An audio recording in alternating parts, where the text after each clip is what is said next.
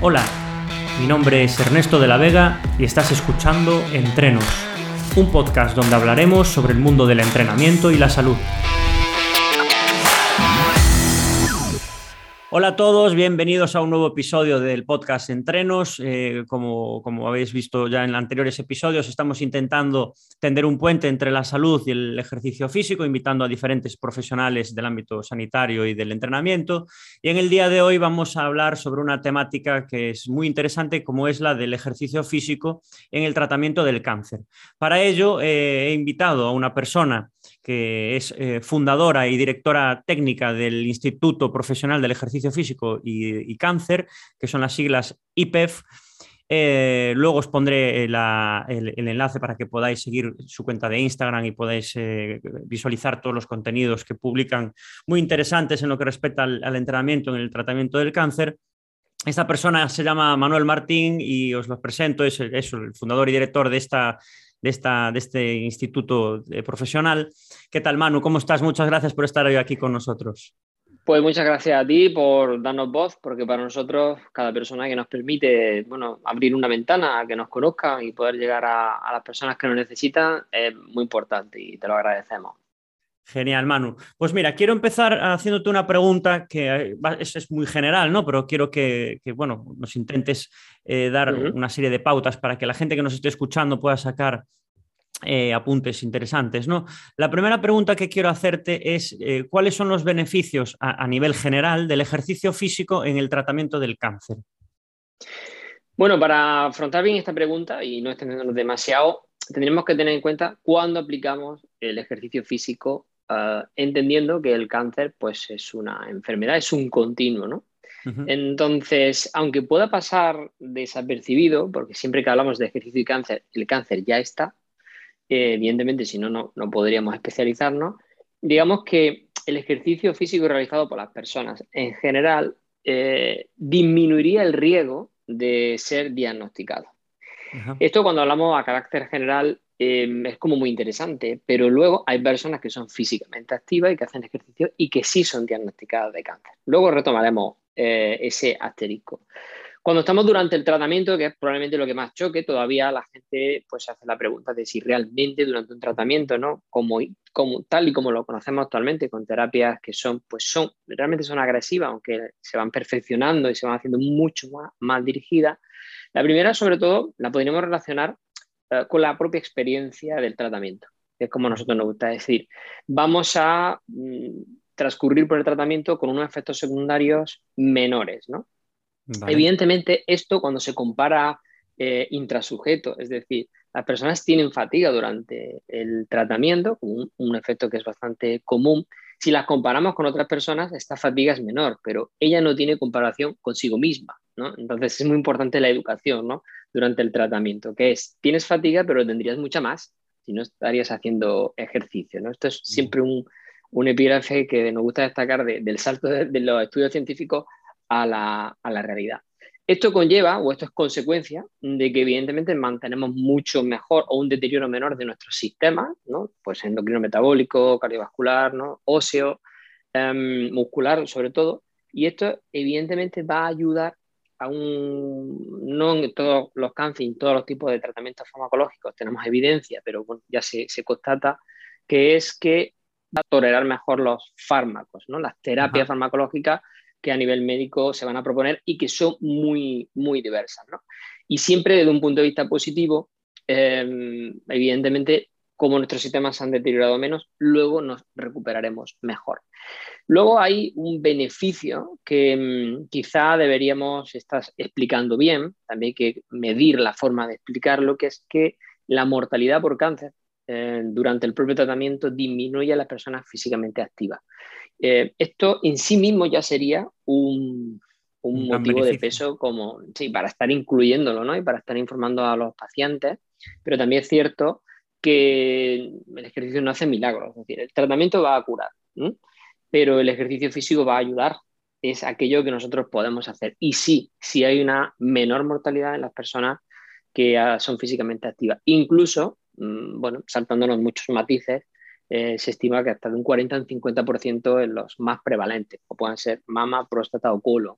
hablamos de un 50%. Esto es una reducción de una tasa de mortalidad bastante, bastante alta. Pero si seguimos con ese continuo, pues el ejercicio, una vez hemos superado las terapias principales, eh, lo que va a ayudar sobre todo es a superar efectos secundarios, superar secuelas y pues recuperar mm, un estatus previo o incluso mejor, porque si no éramos físicamente activos, al que teníamos. Y esto es muy importante porque reducirá el riesgo de recidiva de este propio cáncer, de otros cánceres o de mm, otros factores de riesgo, como pueden ser, por ejemplo, cardiovasculares. ¿no? Por lo tanto, digamos que el ejercicio físico mm, va en cada uno de los momentos en los que lo podemos analizar, va a tener beneficios eh, muy positivos. Y cierro esta parte con, como la empecé. Muchas personas que son físicamente activas, que son diagnosticadas, pues bueno, esto es un momento muy duro. Dice, oye, pues mira, fíjate que esto reducía el riesgo y a mí no me lo ha reducido. Eso sería la, prevención primaria, que reducimos el número de diagnósticos. Pero la reducción, en este caso la prevención secundaria durante tratamiento y terciaria, este ejercicio que hemos hecho antes, aunque dejemos de hacerlo, reduce el riesgo de mortalidad eh, durante el tratamiento. Por lo tanto, como no podemos decidir eh, si vamos a tener un cáncer o no finalmente, si somos físicamente activos tendremos menos riesgo de tenerlo, pero además menos riesgo de morir por ese mismo cáncer que me diagnostican por ser físicamente activo. Y así es un poquito donde se cierra ese continuo ¿no? del, beneficio del ejercicio físico en el cáncer. Ya, ya. Bueno, pues, pues, creo que Manu nos ha, nos ha explicado muy claramente la importancia eh, que tiene de que la persona sea activa y que practique ejercicio físico. ¿no? Ahora, eh, Manu, si, si, pudiéramos presentar a nivel general cuál sería, obviamente siempre decimos, ¿no? Cada persona es su mundo y tiene su contexto, etcétera, ¿no? Pero a grosso modo, si pudiéramos presentar cuál sería el mejor programa de ejercicio físico para una persona con cáncer, ¿tú qué nos dirías? Bueno, pues el mejor programa eh, tiene que incluir, está claro, uh, un estímulo uh, que impacte de forma decisiva en nuestro tejido muscular y tenemos que obviar mucho más lo que sería la, la, capacidad que vamos a tener de modificar la composición corporal, pero nuestro tejido muscular como órgano endocrino y como bueno, creador de entornos favorables y además favorables a mejor medicación, favorables a que el tumor progrese menos, ¿no? sería determinante. Este mismo trabajo de fuerza que nosotros planteamos tiene que tener una incidencia positiva a nivel óseo, porque las terapias de cáncer, generalmente las principales como la mama o la próstata, esto es bastante común y debido a la edad en la que suelen diagnosticarse la mayoría de cáncer. Pero no podemos obviar que el ejercicio de modalidad cardiovascular es fundamental porque debemos impactar de forma importante a nivel cardiorrespiratorio. Muchos de los efectos secundarios posteriores a medio plazo tras los tratamientos de cáncer son problemas directamente relacionados con la salud cardiovascular, ¿no? hipertensión, accidentes cerebrovasculares, que son también muy, muy importantes. Em, esto lo tiene que tener, son fundamentales. La, la, cuestión es, y aquí es donde está la clave de este contexto, es debido a los efectos secundarios, farmacología y tratamientos, cómo lo combinamos según las propias características individuales. ¿no? Claro, em, la predominancia ¿no? de, de, las adaptaciones que queremos provocar, pues por ejemplo, los pulmones tienen que ser, mm, todo va a ser importante, ¿no? Pero bueno, tiene el sistema cardiorrespiratorio es fundamental, en las mamas y en las próstatas, los cambios en la composición corporal, por lo tanto, tejido muscular y óseo es determinante. Eh, por lo tanto, al final siempre van a estar presentes como en, cualquier persona, pero van a ser sobre todo cómo ajustamos estas dosis ¿no? Y estos contenidos a lo largo del continuo en función de los, los, posibles efectos secundarios. No es lo mismo ajustar un trabajo que impacte desde el punto de vista óseo en una persona con metástasis ósea a que no las tenga, a que sea osteoporótica y metástasis ósea o no sea osteoporótica, eh, o que sea osteoporótica y sin metástasis ósea. O sea, todas las posibles variables han de ser combinadas para, que se lleven bien, bien a cabo. Y un componente que a nosotros nos parece determinante, por nuestra experiencia, que es los, programas de actividad física tienen que impactar ¿no? en las categorías importantes, ¿no? la calidad de vida, la supervivencia, en que estemos mejor. Y para estar mejor, eh, la actividad física debe estar presente como dimensión. Es decir, eh, cuando el ejercicio, digamos que multiplica, pero la actividad física suma mucho, o la actividad física suma y el ejercicio multiplica, ¿no? Pero lograr que exista esa actividad física más allá del programa de ejercicio es determinante para, impactar positivamente en todas las categorías que podríamos poner encima de la mesa en una persona que, que empiece un tratamiento. ¿no? Me gustaría, Manu, que recalcaras esa diferencia, porque seguramente haya personas que digan actividad física y eso no es ejercicio físico. O sea, la diferencia entre actividad física y ejercicio físico, para que las personas que nos escuchan nos puedan entender, ¿cuál sería? Bueno, básicamente el ejercicio físico es como saber el plato que vas a cocinar, que va a salir de la cocina eh, y por tanto es ir al supermercado, comprar los ingredientes adecuados, combinarlos en la justa medida, procesarlos y sabes lo que te va a salir. La actividad física ah, básicamente sería el gasto de energía. Es decir, pues tenemos alimentos y, cocinamos y a veces nos va a salir una cosa y nos va a salir otra. Al final nosotros lo explicamos muchas veces así, ¿no? con esta analogía de, de la cocina. Pero bueno, al final el ejercicio físico es un programa es una dimensión en la cual tenemos un objetivo muy claro y se toman decisiones siempre para lograr ese objetivo, que son de forma específica para los distintos sistemas que necesita cada sistema y en cada momento. Y la actividad física es un gasto de energía que puede provocar adaptaciones en nuestro cuerpo o no las puede provocar. Entonces, otra dimensión que para nosotros es determinante para hacerlo entender es cómo el ejercicio físico tiene un objetivo claro que va a generar adaptaciones específicas en nuestro sistema, esto solo puede hacerlo quien es capaz de formular los objetivos y las decisiones adecuadas. No hay ejercicio físico sin especialista de ejercicio, eh, como no hay arquitectura sin arquitecto, ni medicina sin médico. Entonces, es sencillo, una persona no se puede autoaplicar ejercicio porque no tiene formación para hacerlo. Por lo tanto, el movimiento, la cantidad de actividad que una persona haga, pues generará un gasto con mayor beneficio en unos sistemas, mm, quizás sume en un sentido y reste en otro. El ejercicio físico siempre va a multiplicar porque está diseñado y aplicado con, ese efecto. ¿no? Ya, ya. Eh, pues Manu nos ha dicho entonces que ese plan de entrenamiento, ese programa de ejercicio físico debería de contener eh, trabajo de fuerza y trabajo cardiovascular. Luego, en función de una serie de variables y la situación de la, persona, pues habrá que calibrar esa, dosis y ese tipo de, ejercicio. Eh, ahora la siguiente pregunta que te quiero hacer, Manu, es si dependiendo del tipo de cáncer, eh, se mm. entrena la fuerza de una manera diferente. ¿Cómo, sería ese ajuste de entrenamiento de fuerza según el tipo de cáncer que, tenga la persona? Pues mira, aquí es donde tenemos eh, mucha leyenda y demasiado mito. Vamos a partir de la base de que el ejercicio físico tiene un apellido que es físico y siempre las fases de diseño y aplicación son las mismas para todas las personas. Lo que va a modificar el, que podamos estar en un contexto u otro será el conjunto de variables que, manipulamos. Si existe una diabetes, una hipertensión, una metástasis, pues una cirugía, una mm, pérdida de capacidad respiratoria porque han extirpado un pulmón. Pero el ejercicio no es distinto. El ejercicio tiene una serie de principios que deben estar presentes, que es lo que lo define. Es guardar, uno de ellos es el de la especificidad. ¿vale? Evidentemente, eh, vamos a provocar adaptaciones específicas según sea el estímulo que nosotros aplicamos y por tanto al final no hay, las personas no entran una, una fuerza distinta cuando tienen cáncer de mama de cáncer de próstata. Lo que eh, vamos a manipular es en la fase de diseño es los objetivos concretos que vamos a tener en el tiempo. Por ejemplo, el cáncer de mama y próstata con terapia hormonal será fundamental la preservar la salud del tejido óseo.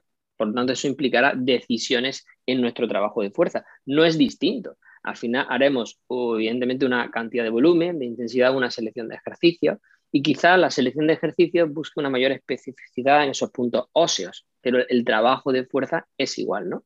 Si nosotros tenemos, por ejemplo, pues una alteración funcional por una neuropatía en, un pie, por ejemplo, en un cáncer de, de colon, pues lo que adaptaremos será, por ejemplo, la selección de ejercicios con la cual vamos a llevar a cabo el estímulo cardiovascular. Si una persona tiene riesgo de caerse, porque por ejemplo el tibial anterior queda un poco con retraso, pues utilizaremos medios cardiovasculares más estables. ¿no? Si nosotros, por ejemplo, estamos con un colon que tiene una bolsa de ostomía y estamos haciendo trabajo de fuerza, pues evidentemente tenemos que ver cuál es el comportamiento y las Fs que se van a vertir por las presiones internas a lo largo de la sesión y ajustar o trabajar mucho el control de la presión interna. Entonces, son matices que tienen que ver con las circunstancias individuales que pueden presentar cada uno de los, de los cánceres. ¿no? Claro, ¿qué ocurre? El trabajo de fuerza es trabajo de fuerza.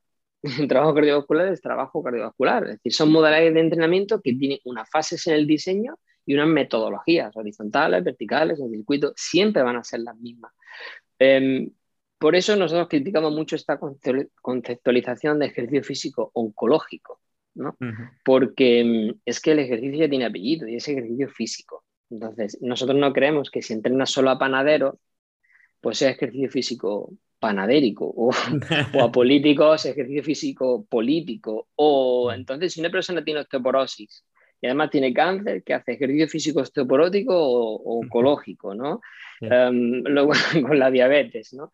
Entonces, es, al final, la fase, el ejercicio físico tiene una fase de diseño, de, en este caso, planificación, priorización, programación y prescripción, o aplicación al final, y van a ser siempre las mismas. Por lo tanto, al final es poner encima de la mesa lo que tiene la persona y cómo influye a las variables del ejercicio y cómo las variables del ejercicio influyen. Por ejemplo, si una persona tiene fatiga, lo que vamos a manipular mucho es la densidad. La relación trabajo-descanso, como está alterada, si una persona, lo que a ti te cansa hoy tres, pues si tuvieras fatiga por cáncer te cansaría siete. Por lo tanto, la planificación de los estímulos de la frecuencia, ¿vale? Y cómo ocurre eso durante la quimioterapia, pues debes modificarla. Esto es una característica distintiva a si una persona no tuviera cáncer pero al final el parámetro es el mismo, es frecuencia, y esa relación mm, trabajo-descanso la podemos entenderlo como densidad. Por lo tanto, ahí es donde está un poco la, clave. Genial. Respecto a esto, eh, Manuel, el tema de las variables ¿no? del, entrenamiento, a ver si nos podrías decir, si se pudiera llamar errores en la, en la práctica de ejercicio físico en esta situación de, cáncer, que es muy particular, como has dicho, al final el entrenamiento es el entrenamiento, que no tiene, no tiene apellidos, ¿no? Pero eh, esas variables del entrenamiento, ¿cómo, ¿cómo, afectarían de manera problemática en, eh, en una persona con cáncer? Pues sí, el, principal circunstancia que nos encontramos es, vamos a hablar de posibles riesgos, pero también nos gusta decir que el, el, riesgo de no hacer es bastante más grande de cualquier riesgo que podíamos asumir haciendo, ¿no? Partiendo de eso es un debate sano, ¿no? Dentro de la profesión, discutamos que una persona pues, puede sufrir daños, ¿no? Bueno, la, la, primera puede ser la intensidad, el control de la intensidad de los estímulos cardiovasculares. ¿No? Eh, quizá controlamos demasiado poco porque mm, es una fase donde además tener aturullada a la persona y ya como que nos vale pues con que ande, que entrene, que haga, pero mm, cuando estamos recibiendo fármacos que pueden ser cardiotóxicos, el control de la intensidad en cada momento es bastante importante. Por ejemplo, si hay fármacos que pueden provocar hipertensión, no deberíamos actuar casi como si fuera una persona hipertensa en el control, ¿no? en, el, protocolo que siguiéramos en el control de la tensión, probablemente previa al ejercicio y en diferentes momentos en, la sesión, tanto de fuerza como cardiovascular, para ver si se presenta un comportamiento normal de la tensión en esfuerzo, puesto que en reposo puede que no la haya, ¿no? Y esto cuando estamos ante fármacos cardiotóxicos podría, podría ser así. Otra de las, de las situaciones probablemente de mayor riesgo pueda ser el, nosotros nunca nos hemos encontrado, solo en casos muy avanzados, que es el control de la saturación de oxígeno. ¿no? Digamos que aquí hay un, punto a partir de, bueno, debemos estar por encima de 90, según los artículos habla de 85-90, nosotros no bajamos a nadie por debajo de 90, em, que sería para detener el propio programa de, de, ejercicio. Nosotros no nos hemos encontrado, ¿vale? Eh, solo en bastante avanzados que sí, ¿no? porque al final, final de la vida llega y el deterioro de los sistemas ocurre. ¿no? Y la otra probablemente, que sí hay que tener en cuenta, es el de la metástasis ósea. La metástasis ósea, dependiendo de dónde están, pues pueden provocar, mm, si no vamos con cuidado, pues podemos provocar pues, un daño realmente ah, que pueda afectar negativamente. ¿no? O sea, si puede haber algo que puede mm, romper un programa de ejercicio y que pueda romper la frecuencia es una fractura, mm. ¿no? Porque una fractura requiere, queramos o no, inmovilización. Y inmovilización en un periodo donde mm, necesitamos o sabemos del valor de moverse, nos tendría que ser, eh, ser bastante eh, cuidadosos, analizar la posible osteoporosis y los posibles focos de, de, metástasis, si en columna, si en cadera. Para que haga un ideal que no conozca, la metástasis ósea no son más que células del tumor primario que se encuentran, en, por ejemplo, en el hueso y lo debilitan.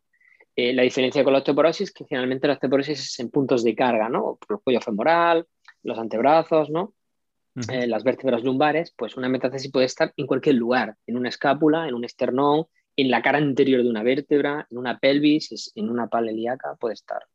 Eh, si es un osteosarcoma en sí mismo, ¿vale? El osteosarcoma en sí mismo ya provoca la propia debilidad ósea en ese punto. Em, y por tanto ahí es donde tendríamos que tener mm, sobre todo cuidado. En el resto de circunstancias no es más que atender sobre todo a los parámetros de, de salud y la intervención, eh, sobre todo el control de la tensión, la posible respuesta o daño cardiovascular ah, que se pueda estar fraguando ¿vale? Mm, por el tratamiento farmacológico y el estado óseo, que en ocasiones sí nos puede generar problemas. Pensemos en una cosa, una persona con metástasis que le guste salir en bici, pues que como parte de su actividad física, igual esto puede acarrear un problema si sufre una caída, ¿no?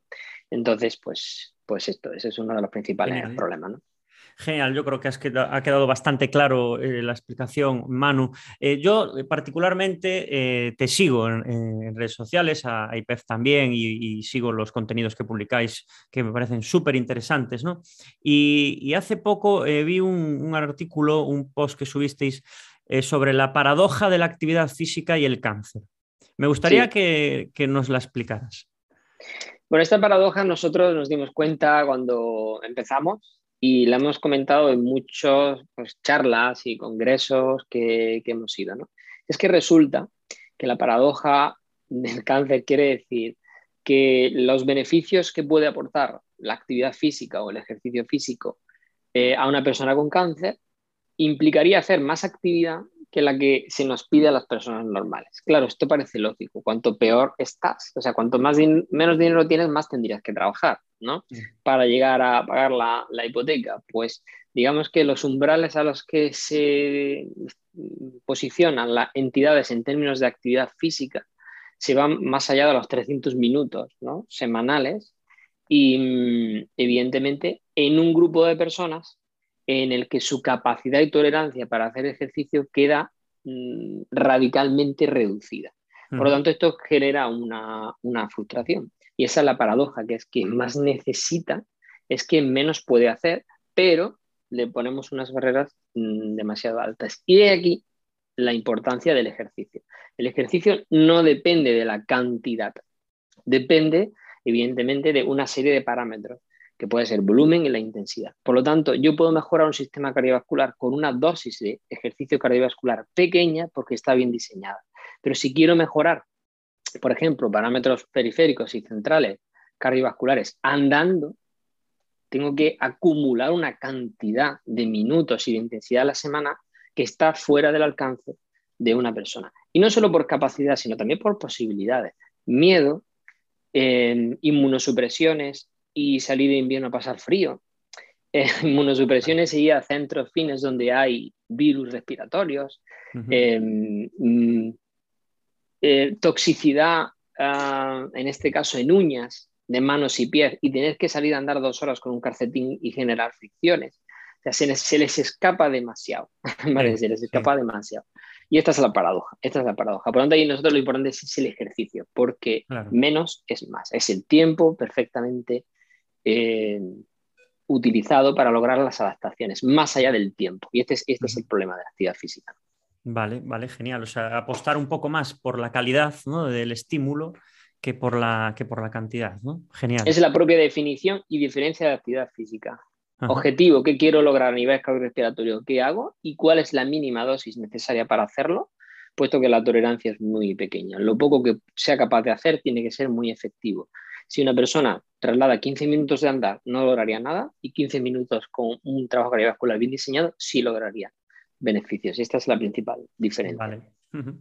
Genial. Eh, Manu, también eh, me ha parecido, creo que haberte escuchado decir que eh, el cáncer de mama es el más estudiado en relación al, ejercicio físico. Corrígeme si me equivoco. si es así, me gustaría que nos pudieras decir cuáles son, pues, qué se sabe ¿no? sobre el ejercicio físico en este tipo de cáncer de mama.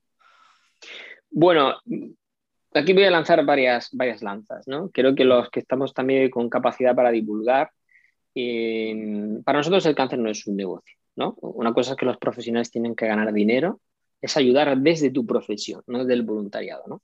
Pero e, ese afán de hacernos notorios hace que cometamos errores, creo, eh, que pueden hacer daño a quien está en el otro lado, ¿no? que perdamos esa empatía. El cáncer de mama es el más estudiado por una sencilla razón, ¿no? es muy prevalente y em, es más o menos sencillo pues, homogeneizar muestras.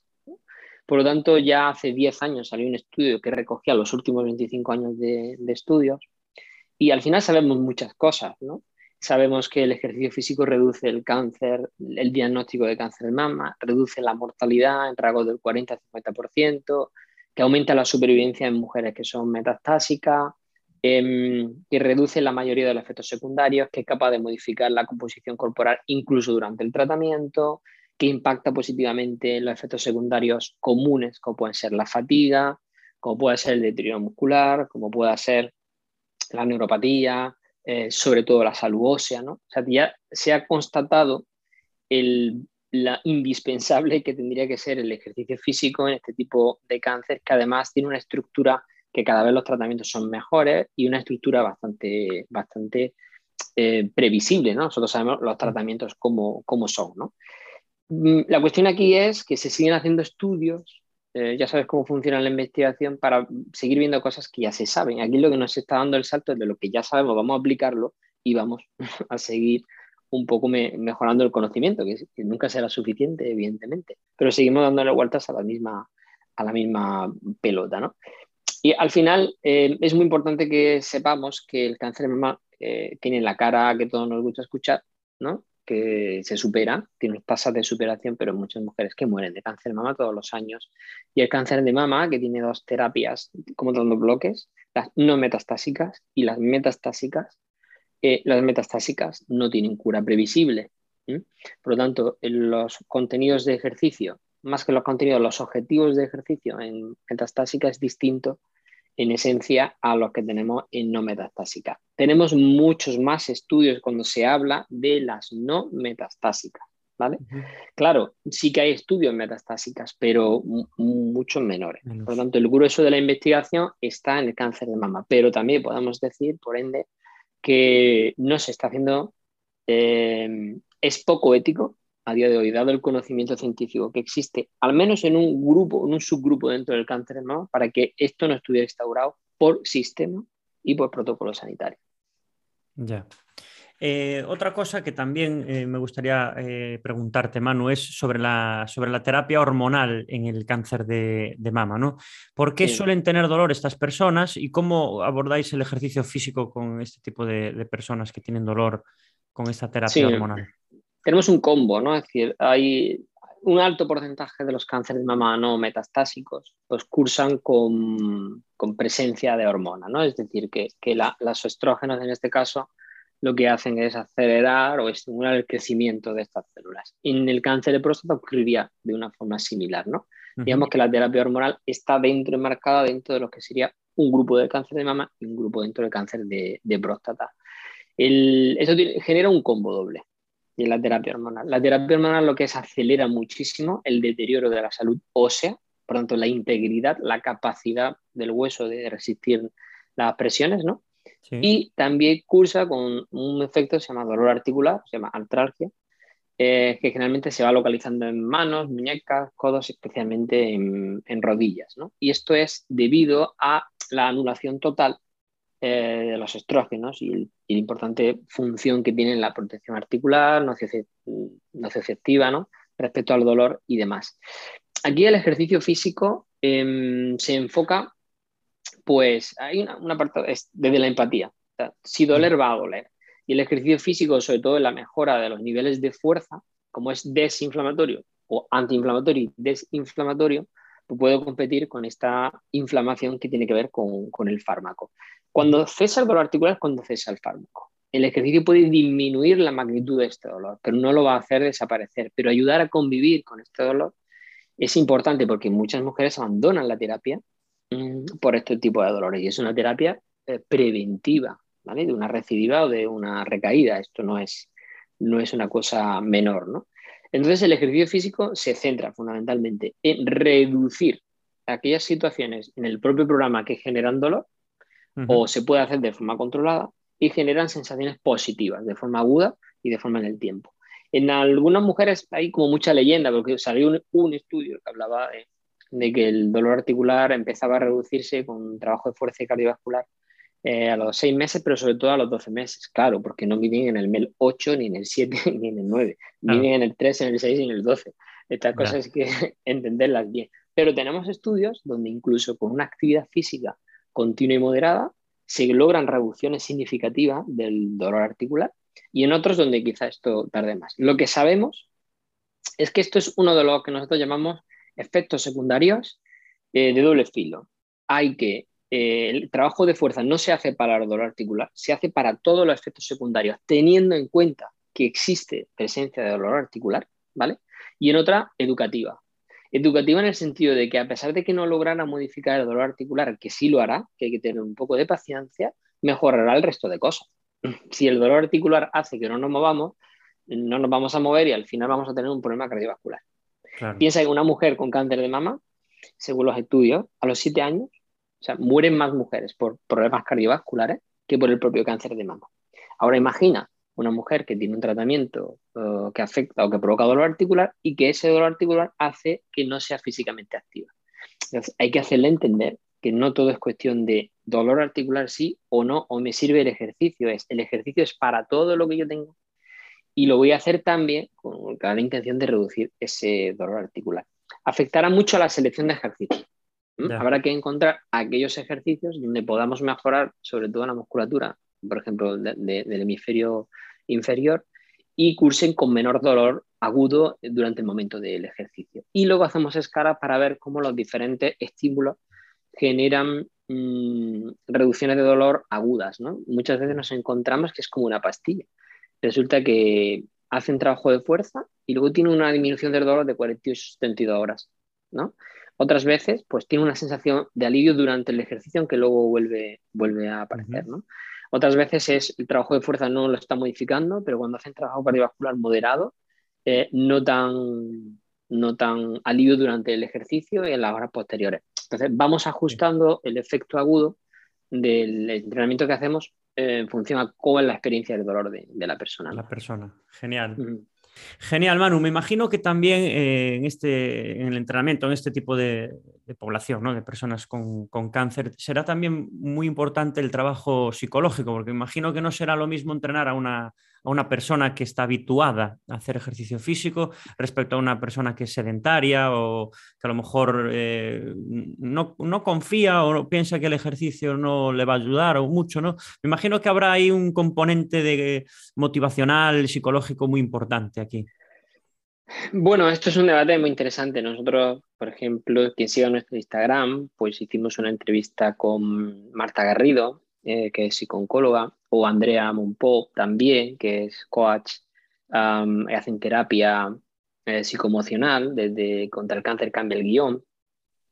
Em, al final, el principal problema que estamos teniendo en el ejercicio es que nosotros no podemos convencer a gente que no está considerando que el ejercicio físico sea parte de lo que tiene que hacer. O sea, se está llegando gente que ya ha dado ese clic mental, ¿no? Es decir, oye, igual he tardado, pero aunque no haya hecho, igual sé que me ayuda, ¿no? o sea, no estamos pudiendo convencer como colectivo a personas que no lo tienen en su horizonte. Em, por falta del conocimiento o de la ética profesional de los sanitarios que están alrededor, ¿vale? O por, cómo funciona el sistema. Eh, pero evidentemente es un trabajo muy difícil. Es muy difícil porque es un trabajo donde hay que moverse a pesar de, primero, probablemente no te guste, no lo haya hecho nunca y eso genera incertidumbre, que es lo que tú dices. Y además el cuerpo me dice todo momento, mm, ahora no, ¿no? Entonces requiere de un convencimiento de decir, voy a hacerlo a pesar de estar mal. De hecho, esta es una de las Mm, barrera más común. Es decir, incluso cuando una persona eh, hablas con ella y dice, es que yo no sé si estoy como para entrenar. Claro, este es el problema. Es que si solo entrenaran a la gente que está bien, no existiríamos especialistas en entrenar a la gente que no está bien, ¿no? ¿Por qué? Porque tenemos una concepción mental de qué es entrenar. Y esto tiene mucho que ver a que el fitness y el entrenamiento se está convirtiendo primero en un circo y, una, y en marketing. Por lo tanto, los profesionales que estamos detrás del telón, haciendo otras cosas, cogiendo a la gente de la mano y con problemas graves, estamos teniendo el problema de tener que vencer a este concepto de entrenamiento. No ayuda los médicos crossfiteros que ahora ah, se ponen a la hora de ejercicio del crossfit para el cáncer. No ayuda a los que les gusta correr y dicen pues para las personas que tienen que correr. ¿no? Sería tan sencillo como los convencieran del valor del ejercicio y que se asesoraran con, bueno, no somos los únicos en España, que se asesoraran con los profesionales que realmente los pueden ayudar. El problema psicológico existe, está ahí, y mm, yo recomiendo a todo el mundo que vea la charla que hicimos con Marta Garrido, que habla de las fases emocionales, ¿no? Y es muy difícil, es muy difícil porque nosotros también como especialistas y como cuidadores tenemos que abrir la puerta, es decir, estamos aquí, ¿vale? Para ayudarte y te vamos a ayudar, pero las personas tienen que dar el paso por sí solas. No podemos ni meterles miedo, ni apretarla, ni decirles que, que, que si no se van a morir. Esto no funciona según los expertos. Es una fase muy compleja en la vida de una persona y hay que darle el, el tiempo y el espacio, también los argumentos, para que dé, el paso. Eso por un lado. Pero luego la preparación psicológica de los que estamos.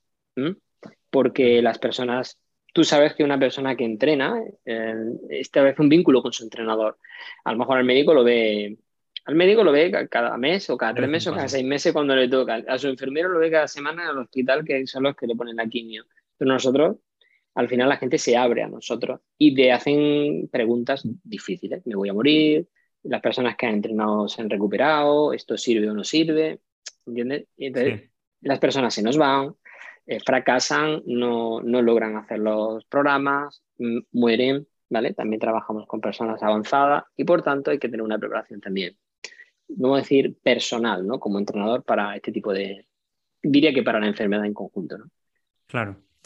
Pues yo creo que hemos tratado un poco a nivel general eh, todo lo que respecta al ejercicio físico y, cáncer. Eh, Manu, lo has, explicado fantásticamente bien y se nota que estás muy preparado eh, en el tema. Quiero darte la enhorabuena tanto a ti como al Instituto Profesional del, Ejercicio Físico y de Cáncer por vuestra labor, porque ayudáis a muchas personas. Eh, personas que, muchas veces pues, no saben qué hacer, ¿no? que buscan ayuda y no, encuentran con, a un, especialista ¿no? en, el, ejercicio físico.